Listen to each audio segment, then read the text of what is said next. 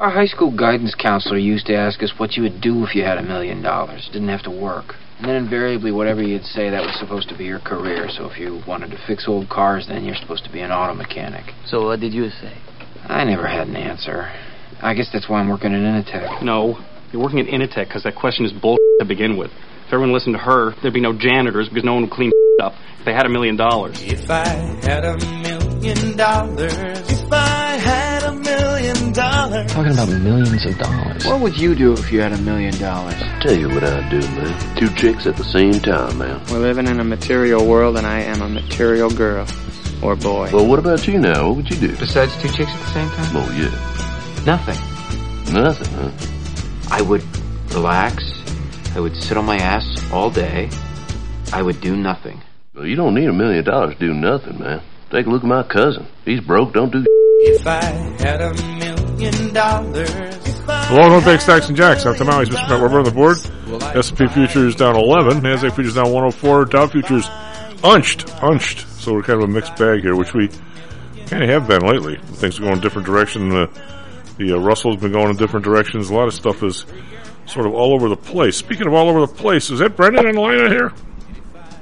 It is. How are you? I'm here. Where? Where's I'm doing here? well, thank you. Where's here? Uh, this morning, I am sitting in my condo overlooking at Dark Lake, Michigan. Uh, what are you doing over there in your condo? Aren't you supposed to be uh, hanging up in Michigan? Well, I have uh, an in-person meeting this morning, so I had to come back into town uh, for, to prepare for an early morning meeting. Uh oh, you and Matty Weber are in the same boat. He actually has Yeah. to go to work today. He told me that that he had going into the office for the first time in two years. This would be my first time meeting with a client in uh, two years. Um, it'll be a shock for the, the Bodias, as they say in the South Side. It will. It will. And I have to even figure out if I, uh, you know, what I'm going to wear. Am I going to wear a suit and tie? Uh, I don't know if I have any of those now. Well, I have a hunch that you're still fit, at least. Yeah, yeah. Uh, and I think actually I've lost a little bit of weight overall from when I started wearing when I was wearing my suits all the time. So uh, I, it's a question about how they will fit, but I think that it, it, they will fit. But will uh, will they be hanging off of me, or will they be noticeable, or will they feel comfortable? What So I have percentage to of people? my suspenders. What percentage of people do you think in the last throw on a suit from the last two years? It's too it's too big for them instead of small. Yeah, I think Brendan's in the Uh, I minority. think Yeah. probably a lower percentage. That's what I. Uh, one of the things talk about having, having a uh, a loser thing you like to look at. I used to love going to that. Uh, uh, what do you, first look, uh, which might actually be back this Mhm. year. Huh? The uh, for those that don't know, the first look The is, is the auto is the largest uh, charity night of the year in Chicago. Where there's actually it used to be only uh, you, you had to make application. It was was years to become. This is gonna be awful. There's there was there like nine diseases. There got to be uh, the to sell tickets for the charity night the charity. Yeah, but, but you had muscular dystrophy, you had the lung association, you had basically places like that. Uh, uh, Misericordia was kind of one, I think, for a while. But you know, you, it took you forever to get in, and you were only in for nine years, right? And you had to sell Mhm. how many tickets? You had to sell like 500 tickets or something. And you got to keep most Yep. of it, but, but you had to sell it, or else you got booted. And for nine years, they rotated anyway, right? It was it was kind of anyway, it was an odd deal. Right. But uh, it, it's formal. It's the night before, and if, the, if you go to a good place, we were with the Chicago Lung Association. they always had a great private room, private buffet, private bar, all that stuff. So you never even had to go to the show. You just hang down there and with all the doctors and stuff. Who were, were always fun to be with. And uh, or if you want to go to the show, you know they had, they had somewhat food up there, but there were lines and stuff. And of course, they had a big dessert bar and you know whatever after drink, after dinner drink bar afterward. You put your coats down there. It was pretty neat. Well, the everybody had, it was formal, right? So all these guys. Black tie. yeah, they were all were wearing their tux from like I'll use the term years ago, and uh, to say that virtually nobody fit in the damn thing, and then the, the women were wearing their formal dresses from their ute, and let's just say they weren't fitting in the thing either. So there was there, there, there was a, there was a lot of stuff sticking out of out of clothes to the point where to the point where it was entertaining. I mean, I, mean, I, know that I uh, a couple of years I had to go to the cleaners and say, you know, hey, you got to let this thing out a little bit. I got to go this it's first of all that's embarrassing enough. Especially when the cleaner lady says to me, "Didn't you used to run?" I go, "Yeah, yeah, I used to run." So, uh, you know, I'm, I'm still running, but I'm not going to tell you Yeah. where, what I'm running from. I'm, I'm, I'm, I'm clearly not running as fast or as far as. anyway, the uh, but it's uh, I, was just thinking my my uh, my nephew and I were driving around the other day. He was talking about people going back to work, and I said, you know, I knew a guy way back in the day. It, this is how you learn, and you know, things just kind of hang in there. He he was a guy. He he'd been working someplace, and he gets laid off, right? So then he becomes one of these guys that's you know he bartends a couple nights a week and does something else, and then helps somebody out on a Tuesday. And well, after about six months, there was no way the guy could squeeze an eight-hour day into his schedule. So to say that he was actually looking for a job, he just the whole his whole world got taken over by bartending a couple nights. Then he then he gets one afternoon, then something else. You end up you actually you actually can't fit a job back in your life. And I think that Mhm. that's Right. absolutely what's happening to a lot of people that are working at home. They they they went out and they've got two dogs instead of one. You know, maybe the uh, the babysitter doesn't come on a Tuesday or a Thursday, so you manage to get a day or two off on that. And so there's a point where there's no way in God's green earth that I can actually leave this place every day for nine hours. Mhm. And it's and you know and uh, then you you you know delude yourself unless like Matty says unless you're in a sales job, which in which case you got to perform at home as well as anywhere else. I mean, we start talking about you know teachers thinking they do just as well at home as come on. I mean, everybody after a whole year now has decided they pr- pretty much lost that whole last year, right? I mean, look at Right. in the, in the amount of uh, it, you know, it's interesting. I mean, I, I'm not a sociologist, but Brendan, there, there's got to be how many PhD theses here? Uh, I was talking to my, my what's what's what's my nephew's wife to me? I mean, what, I don't know what the relation is, but uh, teacher, she's His very. fiance? Uh, His fiance? well, I mean, I mean, she the uh, she was. I was asking her about all the uh, uh, all the headlines you're hearing about all the fights and stuff at school. How kids have, you know, forgotten how to interact with each other because nobody did for a year and a half. Mhm. And uh, I, I got to believe that there's there's massive studies to be done as to how serious that is, how long it takes to catch up or to catch back or whatever you want to call it, and all, and, and what were the actual costs of being at home for that length of time and being out of out of you know not talking to people, not doing stuff, and not interacting, and how long it takes to get back to normal, or if it's a permanent issue. I don't think anybody knows, do you? Mm, No, they don't. But there's another part of that too. That when people don't go back into the office for a year, like Mandy's situation or my situation later on today, maybe these people, what's the corporate culture going to be like in five years? You know, when you look at all the corporations that are out there right now, even with a year, year and a half, two years with no people in the office, I think that they can maintain their corporate culture um, to the point where it'll last for the for the next couple of years. You know, those who are ingrained now know what the corporate culture is and know how to interact with people within the firm, if not spreading the corporate culture. When you think about law firms or accounting firms or uh, you know, pick any any kind of any kind of company, uh, how do they interact? How do they teach their young people coming up right out of school or their lateral hires? What distinguishes our company from the other company? You know, what are the personalities like? How do you how do you train to uh, train them to do the things that you want them to do in the way you want to do them? You know, any entrepreneur faces that if if he or she is successful in their business, there's a certain way of doing it. You know, I go to the chief for my training because I like his personality and I like this training philosophy, and I like that it's spread across the entire company. So I know if if chief isn't there, then I can go to Matty or I can go to somebody else, and the work will be done in the same way with the same kind of culture. So in that two years of that, that's gone. The, the, the whole idea of this is the way that we do it is gone. And I think there's going to be a a really interesting challenge in the next couple of years when we do get back to going full time or, or at least more often than we are now.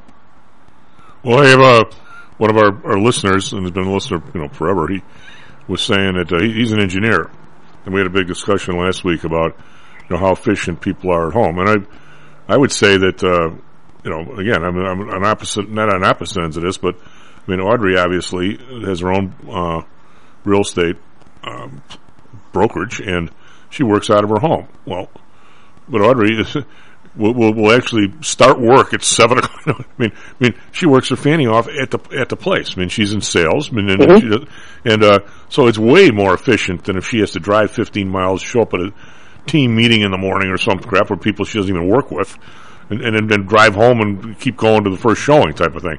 But I also, this guy said he was an engineer. Well, he is an engineer. You don't have to say it.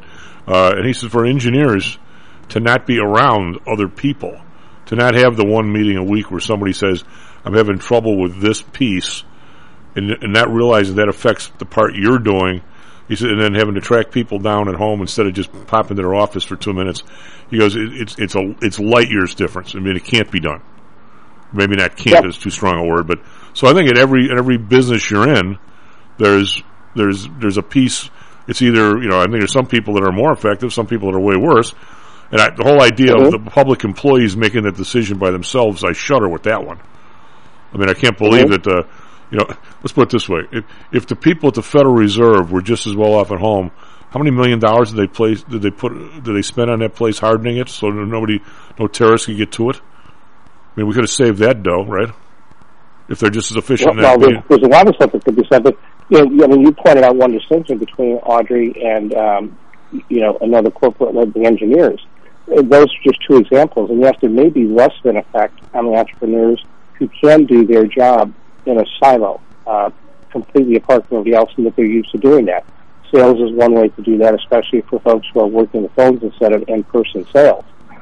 But still, there's you know, I, I think that there's going to be a huge transformation in the way the comp- the way the United States works in the next couple of years because of this this phenomenon of the of the uh, of the virus in the way that we're now working overall, working from home. Uh, even things like the office and the office space. Think about, uh, for example, the, the pecking order in large firms or large companies. Who's got the corner office right now? And does the guy in the corner office deserve the corner office, guy or woman in the corner office, continue to deserve the, the corner office? And are all offices the same size? Or do you have the, you know, the senior partners, the junior partners, the associates, all in different spaces because of the time that they're in their office? Well, uh, that that too, and I think as you know, that's that's the I to say about sports, uh, Brendan. And very, if you go out there and if you work out, okay, even even a guy like you, if you if you're running, if you don't time yourself, or if you don't run with somebody, or you don't go play handball or basketball, where it's not how fast you want to go, you got to go as fast as the guy the guy you're playing against, right? If you don't do those, if you if, if you get to judge yourself, all's good after a while, right? I mean, so I mean, I, I know I know people who tell me that they're that they're working from home, and I call them in a business capacity. From my end, it's nowhere near the same as when they were in the office. I mean, they they can judge it on their own. Mhm. The simple fact is, they're not. I mean, I mean, I mean, Right. I mean, you don't you don't get two million passports, uh, you know, behind schedule, and everybody at home telling you how hard they're working. I mean, well, they, they obviously aren't, aren't doing anything about passports. I don't know what the hell are passports. I don't know what they're doing. So I mean, it's not it's not up to you to necessarily judge. I mean, so you you may say, well, I'm and, and I'm working from home, but if your boss is in the office and he looks at your desk and you're not there and he picks up the phone and you don't answer at home, it's not the same to him. It, it's not up to you. I mean, th- this new generation, they think everything's up to them. Nothing's up to you. I, mm-hmm. mean, I mean, if you're president, Right. it's not up to you. It's up to the voters. There, there's nobody in this country that is their own boss. I mean, unless I mean, I, I guess there's a few people that might be artists or something, but other than that, you you, know, you, you basically you're not even your own boss, but an artist. Nobody wants to buy your painting. You're screwed, right? That's right. So, so the, And some kind of uh, some interaction with uh, with the general public to buy your art in the first place. Well, but this is this is a, a this generation, and I I don't want to generalize that much, but I just did. Uh, this is a, a generational flaw. You don't you don't get to tell me how well you're playing handball. You just got your ass kicked. the other guy obviously, obviously Mhm. played a lot better than you, right? Yeah, but yeah, but I, was- Yeah. I, I did real well, and the guy beat you twenty one five. How, how how good is that? I mean, I mean, but th- but this group seems to think that they can judge themselves. You don't get to do that. I don't judge how Yeah. well I trade for somebody. The client does. Well, you're you're right, and when when you're talking in the sports analogy, you need that comparison. You know, think about think about the guy who's running half mile repeats on the track. He may be improving, but he doesn't know what I'm doing on the track. I could be improving just as much or more. Uh, so it's, it's not a universal one. You've got to compare your, your performance and your, your training technique with other people. You know, one of the things that comes to mind is uh, Walter Payton and his workouts on that hill up in Arlington Heights or wherever it was that he was, where he would just work like a demon. But you know, he did not know how well that was paying off until he got on the practice field and started running over defensive linemen. Well, he- he all of the strength he was building up it could have been for naught because of what the other guys were doing. And until he was able to put himself in a situation to compare himself versus the other guys on the field, you don't really know, no matter how uh, uh, objective you are about your own performance. Without that measurement of others, you're lost. Well, he had a pretty good clue when every time somebody went to work out with him, they fell out after about three times up, and he was doing 15. That's true. That's true. And they said even when he didn't. But again, wasn't- but yeah. again, that's more comparison. You've got the, the, the comparison of somebody who's doing the workout with you, even somebody who thinks that they're fit and is working out diligently on their own. Yeah, I think he, I think he had a. Plus, they said if he if he just went on a regular football field, he would run like 20, 100 yard sprints, and everybody else fell out after about eight. I think he, Mhm. I think he was a, he was ahead of the game because nobody wanted to work out with him. I, Yeah. I think he had somewhat of a clue, you know, kind of thing. So, uh, what do you make of the the Fed meeting coming up? About page two here? Uh, what do you think people's view is of this inflation fight and, and even this this COVID fight? Well, let's let's back up to that. What do you think of the, of the games all being canceled now? All these people are they're all vaccinated, they're all boosted, and everybody's and everybody's and everybody's uh, testing positive. Uh, I guess a few people have symptoms, but most don't. Um, Mhm. So what happens if, if all the bulls eventually get it? Does that mean they're good for the rest of the year? No, they're not. If you already have it, do you, do you stop taking tests, or do you got to keep doing all that stuff? Mean, what's going on? No, I think you have to keep doing it. I- I, think what happens is with the, even with the, like of Bulls, they just don't have enough healthy bodies to be able to field a team. I think what are they down to? Four or five guys who are not in the COVID protocol. I thought it was up to like nine, They yeah. couldn't even field the team if they played the entire game. When, when, if ever, are we going to say if you already had it, you're okay? Uh, I, I don't have an answer for that. I, you know, I, I do. I, I, I don't have an answer for that. It's kind of been a long time, and I, I'm sure there's somebody somewhere you could point to that got it twice, but uh, I think it's probably a pretty rare event. I mean, uh, Well, I, I think that's that's part of what they're finding right now. They don't know, and, and I, I don't think that they know enough about Omicron to know if that is more contagious and vaccines less effective than they were before. And by vaccines, I, I'm also including the natural immunity from people who have had it before. um, from what everything I'm reading, I'm reading all this stuff from South Africa.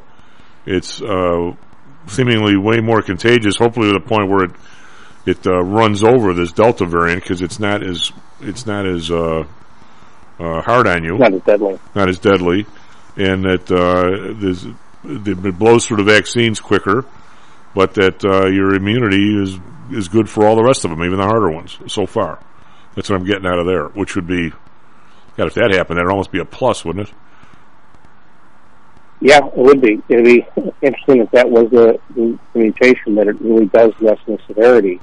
Um, and you know, if if if that happens, maybe it will get to a different form of herd immunity quicker, and we can get back to normal. But I Well- think that I think it's still too early to tell. I don't think that there's enough. Uh, but we should be getting there pretty close. I mean, if you look at the original COVID virus and the Delta virus, it it took you know several weeks, couple of months before we started to see how virulent it was, and we're almost at that point now where you're starting to see uh, Omicron numbers go up. So I think it'll be you know, pretty soon that we'll see uh, how effective the vaccines are or natural immunity is for Omicron, and um, you know, I, I- just hope that that we get back to normal pretty soon. Um, well, we only got a couple minutes, but how nervous are you? Just, and you're not as near as conspiratorial as I am. How nervous are you that, that Pfizer is driving this bus? It it has me absolutely frosted that they're that there's that a lot of the studies they're doing. Seems like no matter what happens, no matter how much the vaccine's working less and less, the the outcry is the is the vaccine people more and more. And if, if this if this Omicron thing looks like it is coming from South Africa, why in God's name do we want to start vaccinating six year olds? Let's let them get it. Well, um, I, I'm going to start with the statement that you started with, that I'm not nearly as conspiratorial as you are. and uh, I, I think um, I, I do worry about big pharma, and I do worry that, uh, but I don't think that they're driving the bus. I, I don't I ab- think I absolutely don't think think they that do. the pharmaceutical companies here are are the ones that are creating more problems here. Um, I've I've, all, I've read countless articles that the vaccines wear off after four and a half to six months, and I've never heard boo from that from our people in CDC. I mean, they they got the idea of the booster, but what are they going to tell people you got to take a booster every six months? If that's the case, that we haven't said a word about that, have we? No, um, but I haven't read those reports that uh, where you are. Uh, what, you just said that that there's evidence that the boosters were off, uh, and you know I I also haven't read the same articles that you've read that natural immunity from having had the virus lasts a lot longer and a lot stronger than than the vaccination. And my, So, and my, that's my again, I point. think- You, you- that's my point. Unless you uh, were lucky enough to have listeners that send you stuff from overseas, you never will. That's my point. All these studies are coming Mhm. from UK, from Israel, and from South Africa. I mean, you're, you're, you're never read that here. Now, whether you know, like I say, I'm no, I'm no doctor, but it seems like every every every reasonable scientific thing I've read has come from overseas. We we just there there's a there's a there's somehow there's a hold on the news here, and I don't know where it's coming from. Plus, whatever happened their, the, the government gave money to six or seven firms for vaccines, right? And they're not all the same. There's some of the, the ones further down the chain where we're using the whole virus, we're using the more traditional method. Those those names have dropped out. Are, are we, have we told them we're never we're, that we're never going to approve yours because Pfizer's in, in the driver's seat, or what? There's something something strange going on. Uh, well, I, I think part of that goes to the efficacy of some of the viruses. Like you think about the AstraZeneca, which was popular in Britain, was seen as one of the breakthroughs. And I just don't that that's been uh, as effective either in the UK or here. So I think that there there may be reasons that are non-conspiratorial. I would think you Uh, are I'm, you I'm are not. Giving Pfizer a pa- I'm not giving Pfizer a pass, but I do think that that you know when you have four or five or six different people coming in from different angles, some may be more effective than others. And uh, if you're less effective that, and there, there's enough supply of ones that are more effective, I think the natural tendency is to go to them.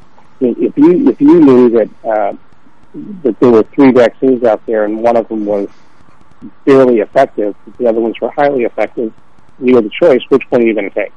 I can't. Uh, we got a dash, but I, I can't imagine Brendan today. Fauci walking out there with his warts and saying, "You know what? This one that just came up is uh, is way better than Pfizer. We're, we're, we're bleep cannon Pfizer." I can't.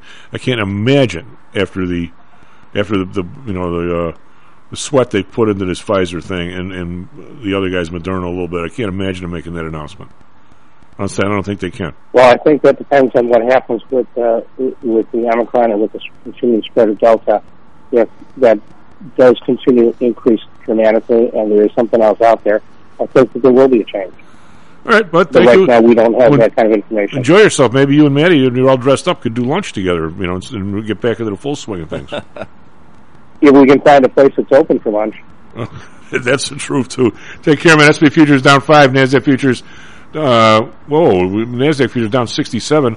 Come back a little bit. We're we're swinging into the December's or the Marches. We're flipping this week. We'll be right back. Stocks and Jocks. How much confidence do you have that your investments will make you wealthy? Do you truly know the odds? Welcome to Luckbox, the control freak's guide to life, money, and probability. Luckbox shows you how to gauge the likelihood of success before you commit to an investment or any other decision. And Luckbox is free for one year at luckboxmagazine.com slash jocks. Each new issue dives deep into the current investing climate, separates the signal from the noise with relevant trade ideas, and equips you with cutting-edge tactics you don't already know. Luckbox is the essential magazine for proactive investors who are hell-bent on pursuing life, luxury, and happiness through sports, fitness, travel, food, spirits, music, and a whole lot more. Smart investors don't bet on possibilities, they play the probabilities. Luckbox is $7.99 on newsstands, but you can subscribe for 10 free digital issues at luckboxmagazine.com slash jocks. Don't rely on luck. Get Luckbox. at luckboxmagazine.com slash jocks. Stocks, jocks, Stocks and jocks. stocks and jocks. You are out of control. Here, right now, right here, right now.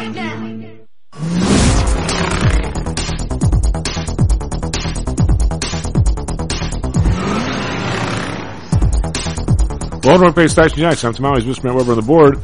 I'm going to give you the, uh, well, we have the Decembers and Marches trading side by side. This week we flipped their Marches. Uh, we've got SP futures down five. They were down more than that when we came in. NASDAQ futures are down 69. They were down uh, 99 like uh, a half hour ago. Dow futures are now up 31. Uh, individual stocks in the Dow that are taking them up would be, uh, yeah, what the hell's up? We got IBM is up 97 cents. We got Apple up a dollar 45. Apple's been a big horse lately. 3M's up uh, one dollar. Over in Europe, we've got the uh, first day of the Fed meeting today. Is here, not in Europe, but in Europe we've got DAX up five bucks. Call that flat. These guys are usually quiet when we have Fed meetings going on here, and this morning is no exception. FTSE up 31.4 percent. CAC around up five. Call that flat. In Asia, we've got the Nikkei down 207.7 percent. We uh, uh, catch up to our down day yesterday. Shanghai down 19.5 percent. Hang Seng down 318, 1.3. Uh, the um, uh, yesterday as a way of review. We've got the uh, we had the Dow down 320, the S&P down 43, Nasdaq down 217. You know, by the way, uh, last was it July, Matty? All we did was talk about Evergrande, right?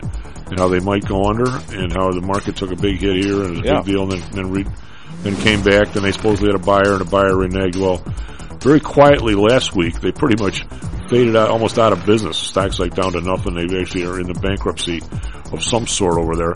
So let's just say the the fact the rumor was something. The facts didn't end up doing anything. And and actually, if you want to be a conspiracy sort, virtually nobody here is downgrading the Chinese debt. And it's like it's like the uh, the uh, places that do the the, down, the downgrades and upgrades are almost intimidated by the Chinese. So every it's almost like no news, which is really bizarre. I'll talk to Joel about that in a second. Uh, bonds ten year up one thirty second to one point four three. That's the rate. The bund up one to minus point three six, and the Japan went up a little bit to positive point zero five. It's been point zero four lately. Oil up twenty three cents, seventy one fifty one. So it's up reasonable from its uh, uh, low is what, maybe 68 somewhere in there, 67 and a half. Brent up 27 cents, 74.66. Natural gas down 6 cents, 373. RBOB up a penny to 212. We've got gold down 3 bucks. It actually rallied some yesterday, but 1760, 1784 today. Silver down 4 cents, 22.25. Copper up a penny, 429. Uh, we've got crypto. Uh, Bitcoin's up a thousand, but still forty-seven thousand six forty-three, way down from the sixty-three thousand a few weeks ago. But we're bouncing back this morning. What do you got for us? Traffic, weather, sports. 38 minutes past the hour. Good morning to everyone out there. Off to a good start here on the area expressways. Uh, no issues on the Edens or Kennedy. Traffic building on the Eisenhower, but no accidents to report. Same for the Stevenson. Southside expressways are all quiet, and out in the western burbs, uh, we're looking good too. Only uh, issue in the area is down on the south side. We have uh, Marquette Avenue closed between 83rd and 79th Street due to uh, an earlier structure fire that has uh, crews on the scene. It was a story frame with collapse that happened earlier this morning that has that area closed on the south side. But everything else all quiet out there. Weather today, a beautiful mid-December day. Partly cloudy skies with a high of 50. Right now it is clear and 43 degrees downtown. For our Phoenix listeners, partly cloudy with a high of 70 today. Right now it's clear and 59.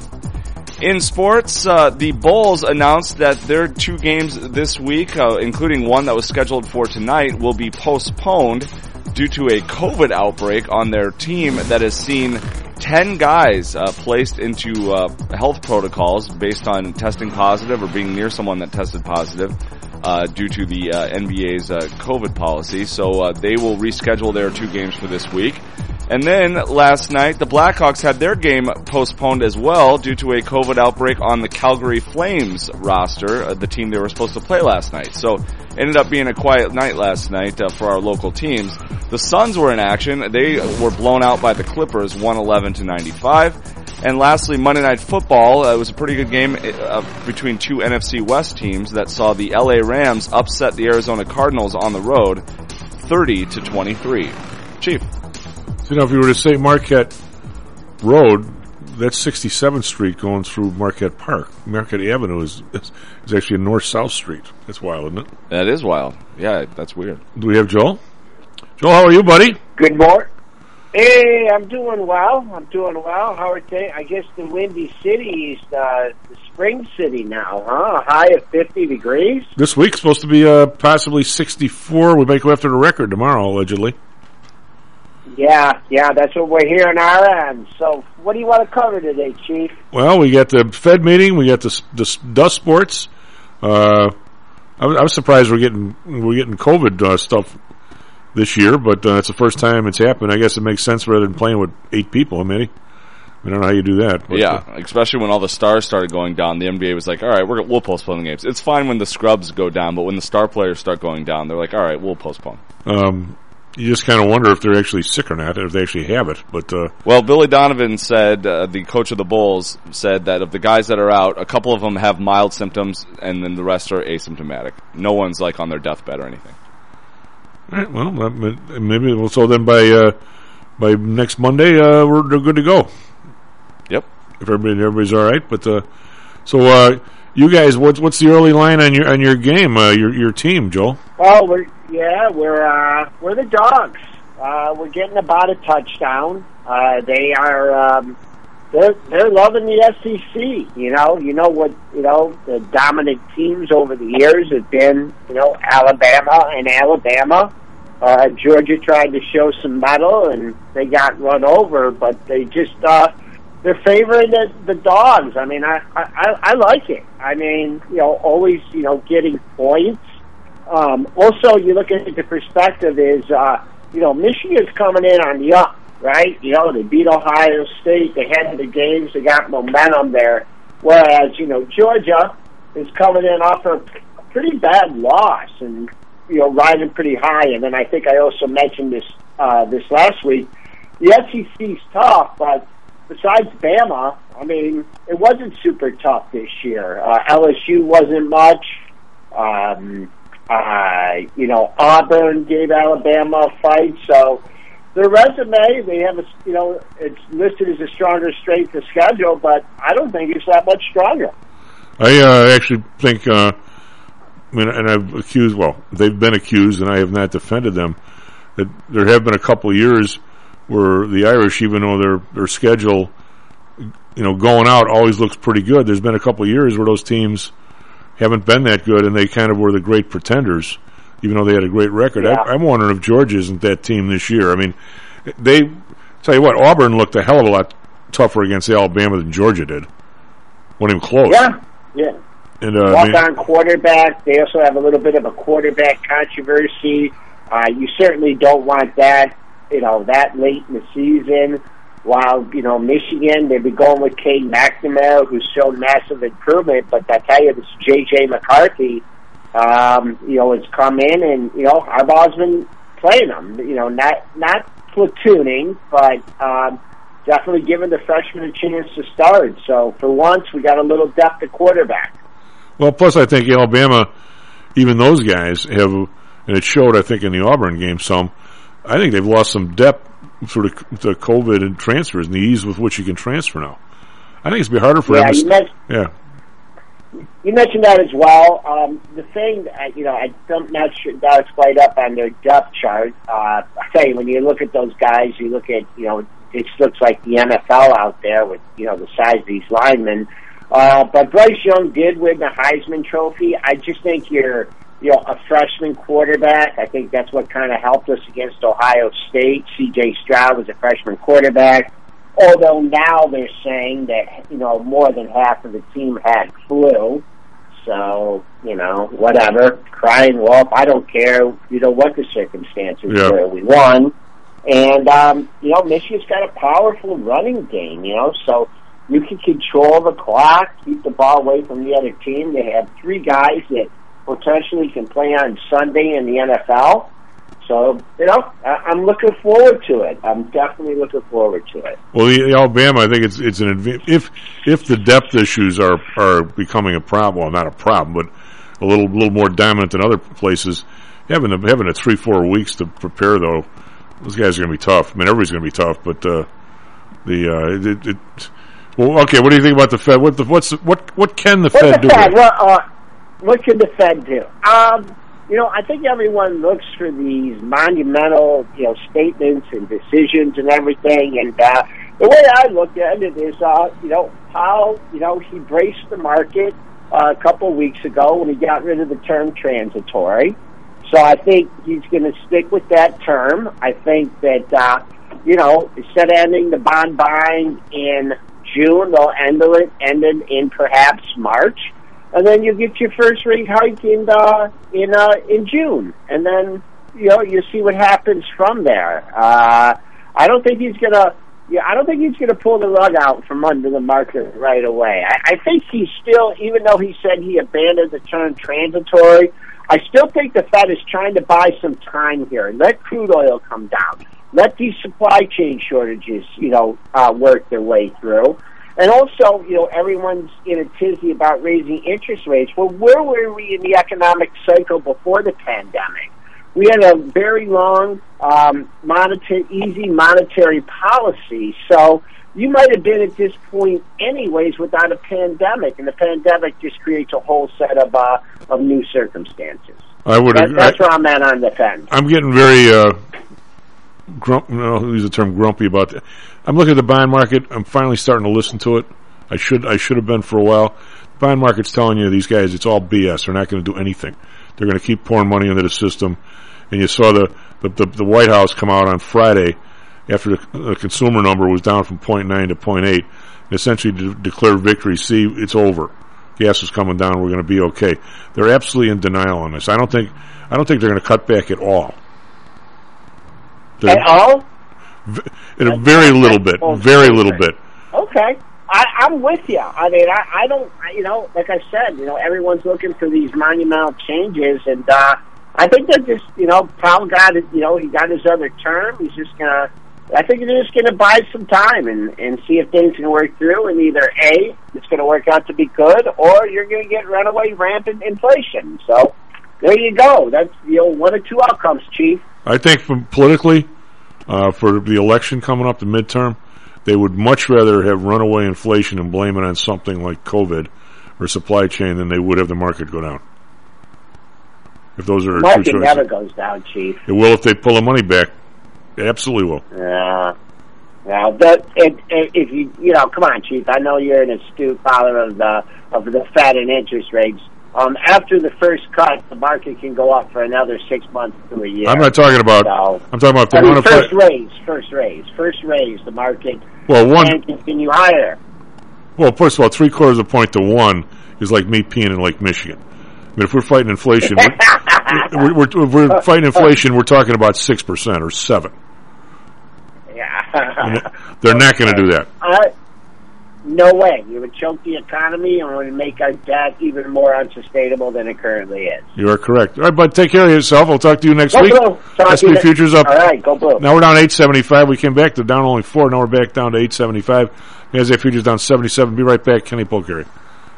Are you one of the millions of people who suffer with pain? Do you wake up in the morning with stiffness in the lower back or neck? Why are you using medication to cover up the symptoms without treating the actual cause? Painkillers, muscle relaxants, and anti-inflammatories are not the answer. At ChiroMed, physicians are trained to detect the cause of your symptoms and to correct the underlying problem. If you're ready to listen to common sense and do what it takes to make changes in your body that can affect your health for the rest of your life, give ChiroMed a call and set up a complimentary consultation. They are located in Orland Park and can be reached at 708-403-2727. 20,000 patients over 22 years have been treated at ChiroMed and over 90% of them have had positive results without medication or expensive surgery. Isn't it time you did something good for your body too?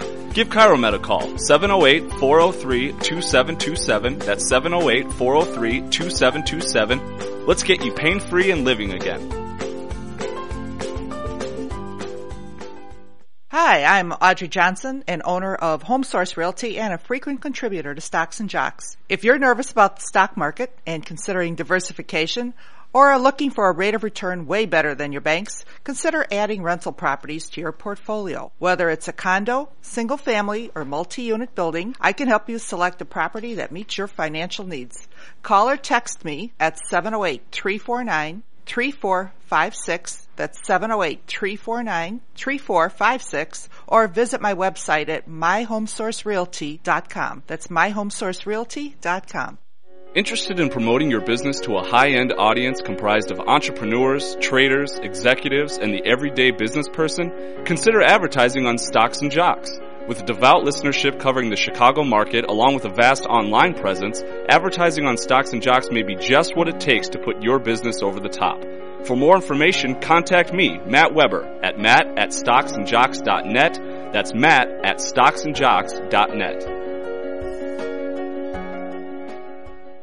Stocks, jocks, Stocks and jocks. stocks and You jocks. are out of control. Here, right now, right here, right now, right now.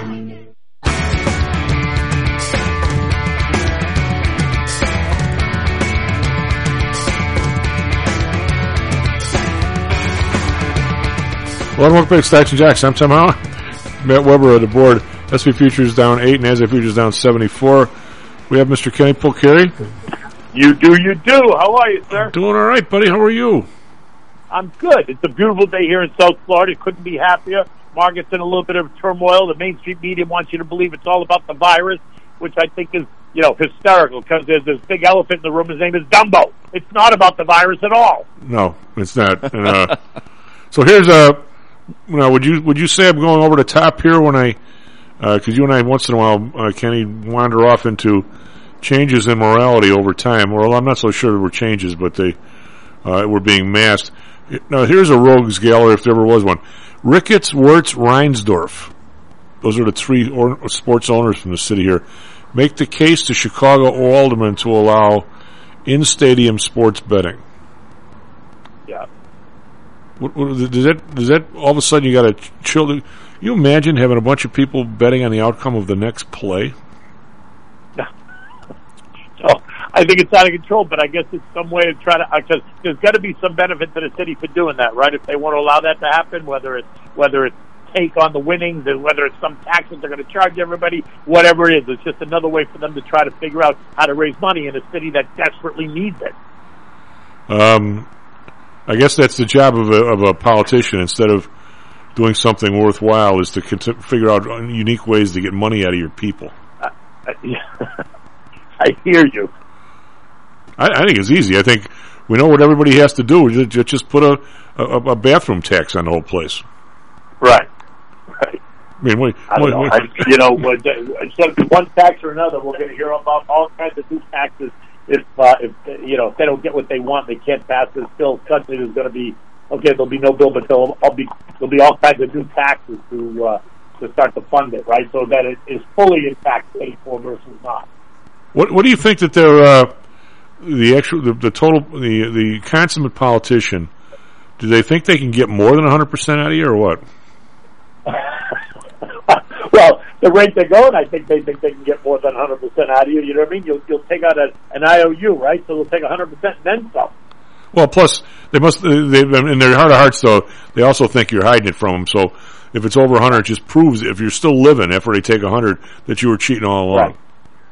Right, which is why I mean, I'm not. Are they still talking about the six hundred dollar transaction in everyone's account that they're going to look at anything over six hundred bucks, or did that die a natural? I think that that that that died a natural death. But I, I I got a question for you on that. I mean, my even uh, even Lou, who's fairly you know conspiratorial. I I, I never did. You, I just thought when when well, first of all, I got to tell the whole story. When I when I had my dog Scruff, uh, I used to meet all, all the people in the neighborhood. Well, one lady. Uh, to tell you about you never always never want never want to judge anybody. Uh, Kenny, she looks like just a regular, you know, middle aged lady. It turns out she was a a big time kayaker on the river. You would never have guessed by Yeah. looking at her. And her little dog Puck got along with Scruff pretty well. So we got she was a, a person who put uh, helped banks develop the systems for telling people, you know, for for reporting on cash transactions and any kind of anything like that, right? So I said to her, "So what? Everything under if it's if it's what was it ten grand or eleven grand?" She goes, "You're not that naive. If you if you take fifty bucks out of there, people know about it.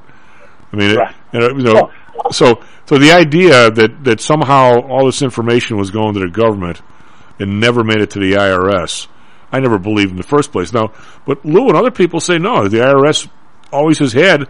They never had access to other stuff the government did it. and, and he's way more anti-government than I am. I, I just never believed there really was the Chinese wall there, as they used to call it in our business. Uh, you know, did you? I I never believed there's a Chinese wall there, and if anybody thinks there's a Chinese wall wall there, I think you know they need to have the head examined because I don't think there is at all. Uh, you know, this and and now as the technology gets even more sophisticated, there's even less of a Chinese wall, right? Well, they know everything you do. They know every time you change the channel on your television. They know, you know, every place you go look on on online or wherever when you go shopping. They're following you everywhere you go. So for anybody to think that it's not happening uh, is, is delusional. Well, I think what that, that piece of the bill was that, that you would that, that, that those numbers anything over six hundred would be shared with the IRS. But I think Right. what Lou claims now that, that the IRS actually has to subpoena, you know, whoever the the Fed or whoever is gathering up the other information that they they, they can't just walk in and say, "Give me every cash transaction that, that Ken Polcari does." Well, I, I I think that's what they want you to believe. But the way it sounded to me when they were when they were when they were talking about that bill was, you know, every every transaction over six hundred dollars in anyone's account in the country was going to be reported. You know, was going to be held in this database that was going to be easily accessible. No one said anything about them having a subpoena. It felt like, at least it felt like that. There you go. Just you know, pull down your pants and show them everything, every transaction you have over six hundred dollars. Well, why why don't why don't people just use more cash? I don't I don't I don't get it. Well, well, you know, maybe they will, but you know what's really interesting? There are some places now that don't even accept cash anymore. Only debit cards or only credit cards, no cash, right? They're not in having cash in their in their registers. They don't want to get held up. Somebody breaks in, sticks a gun in their face. Say, look, we don't want any cash. We don't accept cash. There's no cash here. And I think they want. I think that's you know by design as well because then it's easier to follow the transaction, right? You certainly can't follow it with cash, but you can follow it every time you whip your debit card out and you go buy a cup of coffee or you go to the store and you buy whatever it is you buy, right? When are when are when are young people going to? now, right? They ask you every time you go into CVS to buy something, you got to give them your little CVS card there that's got the little the UPC code on it. So you you flash it in front just in case there's any any uh, uh, sale prices. You're going to get the sale price. But in fact, what CVS knows is every single thing you bought, Right. right? So whether it's Q-tips or whether it's diapers, uh, whatever, they know every single thing you bought. So then you wonder, well, who else knows every single thing I bought? Well, you know, it's uh, somewhat interesting that uh, that, that actually saved our ass one day. Believe it or not, them people know them people knowing everything. City of Chicago is so screwed up, uh, Kenny. PTI Securities, we have you know we have a half a floor. We got you know people that work here, and we do a nice job, I think. Uh, Yep. We and when I used to, well, once a week I would go to the. No, I don't care. If anybody knows, I, went, I would go to the chiropractor, right? And on the way back, I would stop at the Sam's Club, and I would buy, uh, you know, some. You know, we had seminars, so I'd buy pop and coffee and all that stuff, and water for people on Saturday, Right. and you know, and then I know, you know, when we actually were going to have one, I'd go out and I'd buy the donuts and all that stuff because we wanted to make, hey, for people coming over to your place, you want them to feel good and that type of thing. And on a Saturday morning, have a nice donut or whatever they're going to get, and make sure we got the good stuff because I mean, you know, our, the people deserve Right. it. And uh, so I did all the shopping. Kind of, there's a there's a, a uh, Sam's Club right on the way home. It's it's like a mile outside the city. It's in Hodgkins. I don't. Right. I never put two and two together. It's it's Cook County. I mean, what's the big deal? All of a sudden, this this mope shows up. I do mean mope shows up in the city, and he wants to see all our receipts, how we were buying our stuff out of the city and screwing the city on sales tax on purpose. And there's like a big Unbelievable, isn't it? and so the good news is, is if you stop at Sam's Club and you show your card, everything you buy is on the list, which part of me says, I don't want them to know, right? But even if you pay cash, obviously since you have to show your card to get out, they, they know everything. So you can't even, you know, you do the cash Right. thing. Can't even right. So it turns out, because almost all the stuff I bought was food for seminars, and we did buy a couple of computers, but it was mostly food for seminars and stuff. They don't count food, so we we came within like twelve bucks of not having to pay like this huge fine for for buying. Let, let me ask you a question. Why does it make a difference? I understand from their point of view, you're buying outside of the city so you avoid paying the city tax, but since when can they force you to buy something inside the city limits so that they get the tax? I don't Well, first of all, the, I was I, I was just as I, I could guess I could understand if if I ran over to Indiana if the if the sales tax was six percent instead of eleven, and, and and bought all my stuff over there, or if I if I bought, out, you know, if we bought if a new office and bought, you know, 40 computers for people from out of state on, you know, on Amazon and didn't pay the tax, I, I get that. But we're, we're talking about no, you were, you went outside the city into the, and still in the county and still in the state and they were going to come after us. Yeah, but but can I ask you a question? That's not illegal to go buy equipment somewhere outside the city limits, unless it is, and I missed that memo. Well, it, it actually is if, if if you got it shipped in from Indiana and don't pay it there either. Yeah, that's what the one guy went to jail for. You, in other words, you, you can't you, can't go to New Jersey, buy your suits and, and ship them to your apartment in New York and not pay tax. But I'm saying I never thought it was a city county split. I thought it was a state by state split. Yeah, that they would that, that they would get down to that nitty gritty detail because the city's Right, like two percent. Right. Anyways, what do you think of the market? What do you think of the Fed? So listen, here's what I think. I think the market is uh, uh, on the verge of real nervousness. I don't think it's got anything to do with Omicron. I think the Fed is behind the eight ball. I think that's going to become more evident today when you get the PPI number. I, I was on Larry Kudlow's radio talk show on, on Saturday with Stephanie Link, and Larry said that he thinks the Fed is so far behind the eight ball that they're going to make this announcement that rates are going to actually start to rise in January, which is, you know, two weeks away. That is at least four or five months ahead of what the market expects. And when he said that, I was almost floored. I go, Larry, I haven't heard anybody suggest January as a start date. He goes, yeah, well, you're going to hear about it. Suddenly you're going to start to hear about a lot more people starting to talk about a much earlier rate rise than what the market expects. And that's going to cause some turbulence in the market, for sure. But look, that doesn't necessarily mean that you throw everything out. Again, the turbulence, the market wants clarity, right? The market can deal with good news and bad news. It just wants to know. Once it knows, it will adjust in price, and then investors are once again able to uh, create that portfolio. Doesn't mean you shouldn't buy some downside protection. I think you should.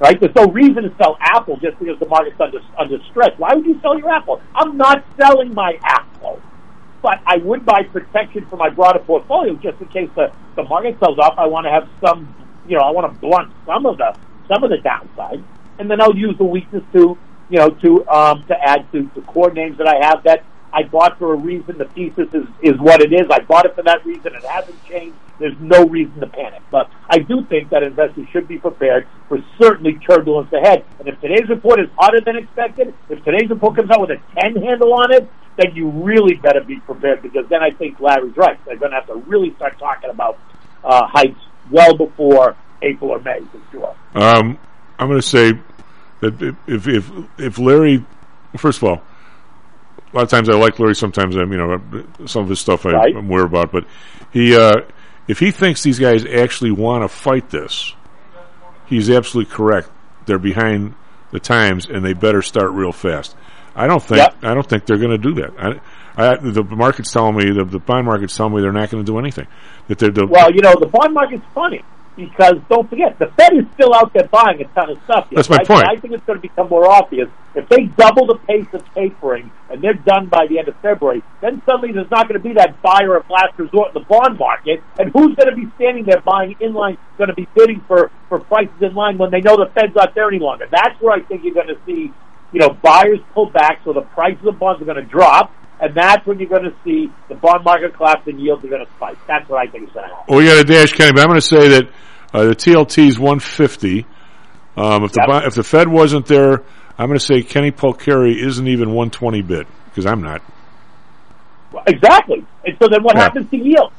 Uh, it goes way up, and I think your Apple's a little overpriced if it goes way up. But And then if yields go way up and they go up that quick, what happens to stocks? At least the initial reaction of stocks, right? If they on. ultimately find its its chi, Yeah. but it's not going to find that chi until after it has a, a, a readjustment. A couple of years, bud. All right, take care of yourself. Enjoy your weather. All right, Tom. Uh, and we can't wait for your Christmas recipes as every year. We'll be right back, Mr. Jeff Joseph. This self-directed trading is a lonely job. Online trading is not as easy as point and click. No, it's not. Everyone, even professionals, need to share ideas and think out loud every now and then. That's what I like about PTI Pro Direct. Their staff of former option floor traders really helps me choose the right strategy for trading option volatility and plan the time decay for my covered writing program. Yep, nothing can replace years of trading experience to stop you from making that dumb trade and for saving a few bucks. We've all been there and done that. yeah, I have access to all that great trading advice and experience for just a penny a share for stocks, one dollar for equity options, and one dollar minimum a trade. Our clients at PTI Pro Direct can call when they need a little help on a trade or just to talk about the market in general. We trade every day. We love this stuff. That's what I like most about PTI Pro Direct. Cheap prices, along with great advice from real floor traders. It's the best of both worlds. Tell your friends. That's PTIProdirect.com, PTIProdirect.com. Is your business being challenged by the complexities surrounding healthcare reform or other matters related to human resources management? If so, then Cognos HR can help. A longtime friend and contributor to the Stocks and Jocks radio program, Cognos HR provides its clients with a perfect blend of strategic consulting and day-to-day HR management to drive overall improvement in business performance. Companies that join the Cognos HR family are better able to manage healthcare costs, enhance benefit offerings, and improve employee satisfaction by leveraging our access to Fortune 500 benefits. Our innovative onboarding and payroll technology, along with our constant attention to detail, enables us to provide the highest level of quality service to our clients. Now, your time and energy can be focused on generating business and increasing your bottom line. We'll take care of the rest. For more information, call us at 630 401 8810 or search us on the web at cognoshr.com. Cognos HR, Innovation in Human Resources, licensed in Illinois and Arizona. Hear ye, hear ye! The Homer Broadcasting System is on the air! Stocks, jocks, Stocks and jocks. stocks and jocks. You are out of control. Here, right now, right here, right now, right now.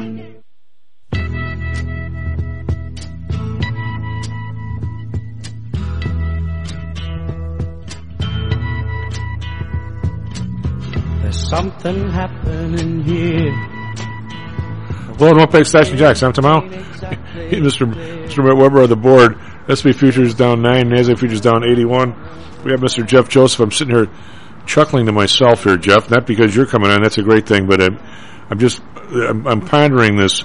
Ricketts, uh, Reinsdorf, and uh, Wirtz heading over to the Alderman and talking about stadium betting, and all of a sudden I'm thinking about how this how this might play out, and I'm, I'm laughing to myself here. I just I can't even I can't even to imagine what's going to go on here. I'm thinking, remember uh, when you went to the racetrack back in the day, you went down and they all everybody had their machines where you put your bets down, and as soon as the the uh, the bell went off that the horses left the gate, everything would freeze, right? So you had to cut Right. off. But you had, you know, nine, ten races a day, so this wasn't that big of a deal. So I'm thinking now every single pitch. Now are we gonna are we gonna cut it off when the, when they show the sign, so you know the sign of the pitch before you can bet on the next pitch, or is it when the pitcher goes into his wife? Somebody is going to have to put his hand up or do something, or all of a sudden the betting on the next pitch is going to have to be cut off. When are we going to do that? Are we to do that every single pitch? How long are these games going to last? Well, you know, it is done. Uh, current, first of all, good morning, Chief. How are you? All, all good. But, um, you know, real time uh, inline betting in baseball does occur right now online. It's just not in the, uh, you know, it's not on premise at the park, but it doesn't really change the game in terms of the, it, it doesn't really delay that. They just flick a switch, cut it on, and cut it off.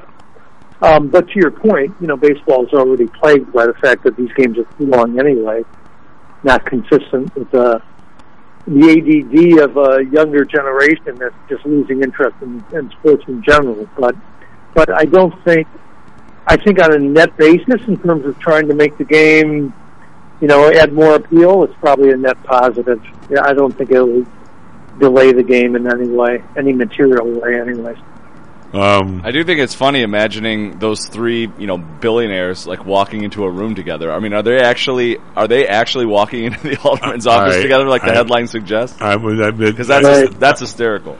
yeah, I'm not. A, I, Yeah, yeah. I'd like to see them walking in to see Pritzker too, right? Boy, you got to Yeah. count your fingers shaking the hands of that group. And, and who who pays for the Uber? Is it Reinsdorf or uh, you know as the old Well, if, it, if it's lunch, you can only imagine those three guys scrambling away from the check. Be like with some of Manny's Well, buddies at the Tripoli. Like, we, uh, we've talked we've talked about this before though. Baseball needs a jolt, and and maybe you know maybe that's it. Maybe maybe all it needs is was a bunch of degenerate gamblers that you know are hanging on every pitch. It worked for the NFL over the last 30 years. That's how they got such a big advantage, I think, is they embraced gambling before the other sports did with fantasy and everything else. And uh, I agree. It, it gave them a huge head start in front of all the other sports. I agree, and we're working on um, our annual prediction issue right now over at Luckbox. Uh, we, we send that off to the printer on Friday, and as a sneak preview, uh, one of my predictions, which did really well last year for what it's worth, um, is that Penn National Gaming will uh, go up at least 50% this year. I think it's a great buy right here. Um, you know, for for gambling and other reasons, you know, gambling's going to be the the next cannabis. Uh, it already is. I can say that between the consolidation, gambling oriented media. You know, we also predicted an ESPN spinoff from Disney uh, as its own IPO, and I, I think um, there's a lot to watch in that market going forward. well, Jeff, how do you uh, how do you contrast um, what you just said with? I'm, I'm, I say this? Because I think you, you you know you have certainly a very good chance of being right. But if you look at the history of it, it's. Uh, I mean, I, I'm going to go just straight numbers. By the way, before I say this, I mean, I love to gamble. I used to go to Vegas four nights a year, before, four times a year before I, you know, became a trader. And and you can say that if uh, if somebody likes to gamble, I can still gamble. You know, I just I did, you know, I don't for my clients, but I could. Some people want me to, but uh, uh, you know, to to, uh, to take individual shots on stocks and things like that if I think they're going up or down, or if I think the volatility is right uh, or something, they, they want me to go ahead and trade. I mean, uh, we don't, you know, you win some, you lose some. We get that part, but I, I get the feeling, Jeff, that every every time, and I do this because this is the fourth time in my lifetime that gambling is going to save our ass, right? And it hasn't Sure. before either. I mean, the lottery was going to save the place. Then off-track betting was going to save the place. Then the casinos are going to save. When I say the place, the state. And now it's sports gambling. And you know what? None of them will. I I I, I get this feeling that as you go, I mean, obviously, sports betting was was was basically horse racing when I was growing up. All right, and yet you had twenty thousand people every night at Sportsman's Park. And if you went in a barber shop, somebody's going to track, you got a bet down. You, you found a way to do it. Okay, now it wasn't as convenient, it wasn't as nice, but you found a way to do it. And there was a certain part of society that loved to gamble and bet. All right, so it became more convenient with off-track betting, so you could go there and have to go to the track. So then you got my aunt and uncle hanging around at the off-track betting place because they love to gamble four days a week instead of at the track. So now your your your group at the track went from twenty thousand to five thousand, and you got you know ten thousand people running around downtown. With they used to have three off-track betting parlors down here, putting bets on during the trading day and blah blah blah. Then all of a sudden you ended up with more more sports betting across the, the rest of. Then you had casinos. Okay, I don't have to do that. I go to the casino. I don't have to go to Vegas anymore. But every time you go, you steal from the guy behind you. So now we don't even have any sports no guys because those are those are our crooks or our you know the people that are paying us. So now it's it's going to be sports betting at the Cub game. It's but you do, do you ever really get over the lotto plus? Do you ever really get over the amount of money that you're going to end up being waged by people? And oh, by the way, do you want to? Because it's just another tax. I mean, do you really want you know the entire inner city community spending 25 hours a day on lottery? I guess you do if you're the governor, but I mean, I mean, I guess I'm saying when you look at it all in total, when do you ever really gain? And if you do, it's just another tax. It's always been a regressive tax. You know, there's there's no question that it's you know gambling is one of the more regressive taxes, particularly the lottery because it's not you know it's not gambling in a casino sense. The odds are you know heavily skewed. There's a heavy tax on on lottery of what the payout is relative to the money taken in, and it's always impacted you know at-risk communities and more than you know uh, more than being a progressive tax structure. So that's always been the case. And it, it's funny that um, you know it, it, going back to your original premise that it's it's always supposed to be the holy grail of uh, of revenue that's going to save us. You know, whether it be, you know, we've seen the same thing with cannabis too. With Yeah. cannabis, and, and now look at you know Illinois is having a record year in cannabis sales, and and it's not going to impact anything. It's not going to change Illinois' bond rating. It's not going to change the pension outlook. So you have to continue to wonder with all this gambling and cannabis revenues and the taxes that they basically, you know, uh, represent. You you can see you, then they add that into inflation, right? And and and shadow inflation as the numbers that we think inflation actually represents as as we speak to you so often on this show. And you wonder, you know, you wonder why people are working two or three jobs. You know, you, you wonder why why the economy is you know not in a, a hyper growth mode. And then and here and then throw this on top of it. You'll get a kick out of this. Uh, it's something that I saved, you know, because we've done a lot of issues on gambling over at Luckbox, and we're always watching this market. So here's an interesting little, uh, not frequently reported fact. As more people gamble, gamble, we're really getting pretty bad at it too. Uh, this year already, at, at you know, at December 15th, represents the most money ever won in a single year by casinos. We're already over $44 billion because they've, you know, investors, uh, have lost more, or, gamblers have lost more money in casinos than they ever have, have before. So, Well, that's because they don't know, have- not only is there more of it, we're, we're getting worse at it too. This represents, uh, you know, the largest losing year ever on record, according to the American Gaming Association. Why is that that not? Uh, well, when when we actually studied some of this a little bit, I, boy, I wish I still had my notes, uh, Jeff, because I think it would help you in your in your in your stuff. I might look if I ever clean my place out. Um, I, you, I think what you see is, uh, you know, regular. Let's how how can I put it this way? I'm going to say that if you and I went to Vegas, and I'm pretty rusty at this, but I would play some blackjack, and I, you know, was a was a, I'll say a half-ass card counter, half-assed enough where I could I could at least stay in the fray, you know, to where my I was about a 50-50 chance. I mean, if I uh, because blackjack, you got if you play just a basic strategy, you're close to 50-50 anyway. And I, I, I maybe got myself to 50. I was never to the point where I was, you know, focused in on them. I mean, if a good-looking cocktail waitress went by, put this way, I lost it. My attention shifted, should we say? Uh, because I was there to have a good time too. I wasn't just there to be. A, it wasn't my job. And if and if you sit there card count for eight hours, it's your job. I mean, it's it's not it's not easy. Or if you and I are going to go on the crap table, I'm going to say that win or lose, you and I are going to be on the pass line, bet behind the line, the come line, that kind of thing. We're not going to be Yeah. the gimmick bets. As Yeah, as no, time as time has gone by, I was I was stunned. Uh, the Vegas lost all that money in one day when the entire every favorite won for the first time ever. It's like a one in a bazillion chance. Well, yeah. I mean, if you go and and you and I go bet the Bears or an over under, the odds are only eleven to ten, which over a long period of time is is pretty darn good for the casinos. But on the on the gimmick bets and the the parlay cards, it's got to be the odds got to be uh, what one one in five we win. I mean, it's, I mean, it can't be even close. I mean, it- what, so what is what is I'm going to say? uh, Matty would probably know this. If we bet five, Yeah, Disney parlay is thirteen to five, so you know the the odds are really low against you. But I mean, if we bet five five teams on a parlay card, uh, so the, the the odds of that are what? It's one in four, one in eight, one in sixteen, one in thirty, one in what's sixteen times sixteen? Uh, shit, I don't even know. But uh, I mean, but I'm saying what it's going to pay what thirty to one. It should be paying one hundred and fifty to one, right, or something along those lines. So the gimmick bets, I think the, the the newer gamblers, maybe they're too lazy, or maybe I don't know why, but they're not going to stick with the straight bets, right?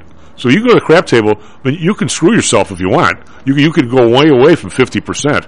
You could probably get down to forty or thirty-five percent. Field bets aren't bad. We start doing hard twelves that aren't that aren't you know if it's not your point, you bet behind the line instead of front of the line. I, I- think you know this. I don't know if the listeners don't. I, I'll explain it someday. But if if uh, I'll, I'll go easy, uh, Jeff. The only, you, what's the only even money bet in Vegas? Pass line. Uh, behind the uh, betting behind the line. Yeah. Uh, for what, for those that don't understand, if you if you put ten bucks on the on the pass line and a, and a number comes out at eight, okay, now eight is your point versus seven, you lose. Well, there's six sevens and five eights, correct?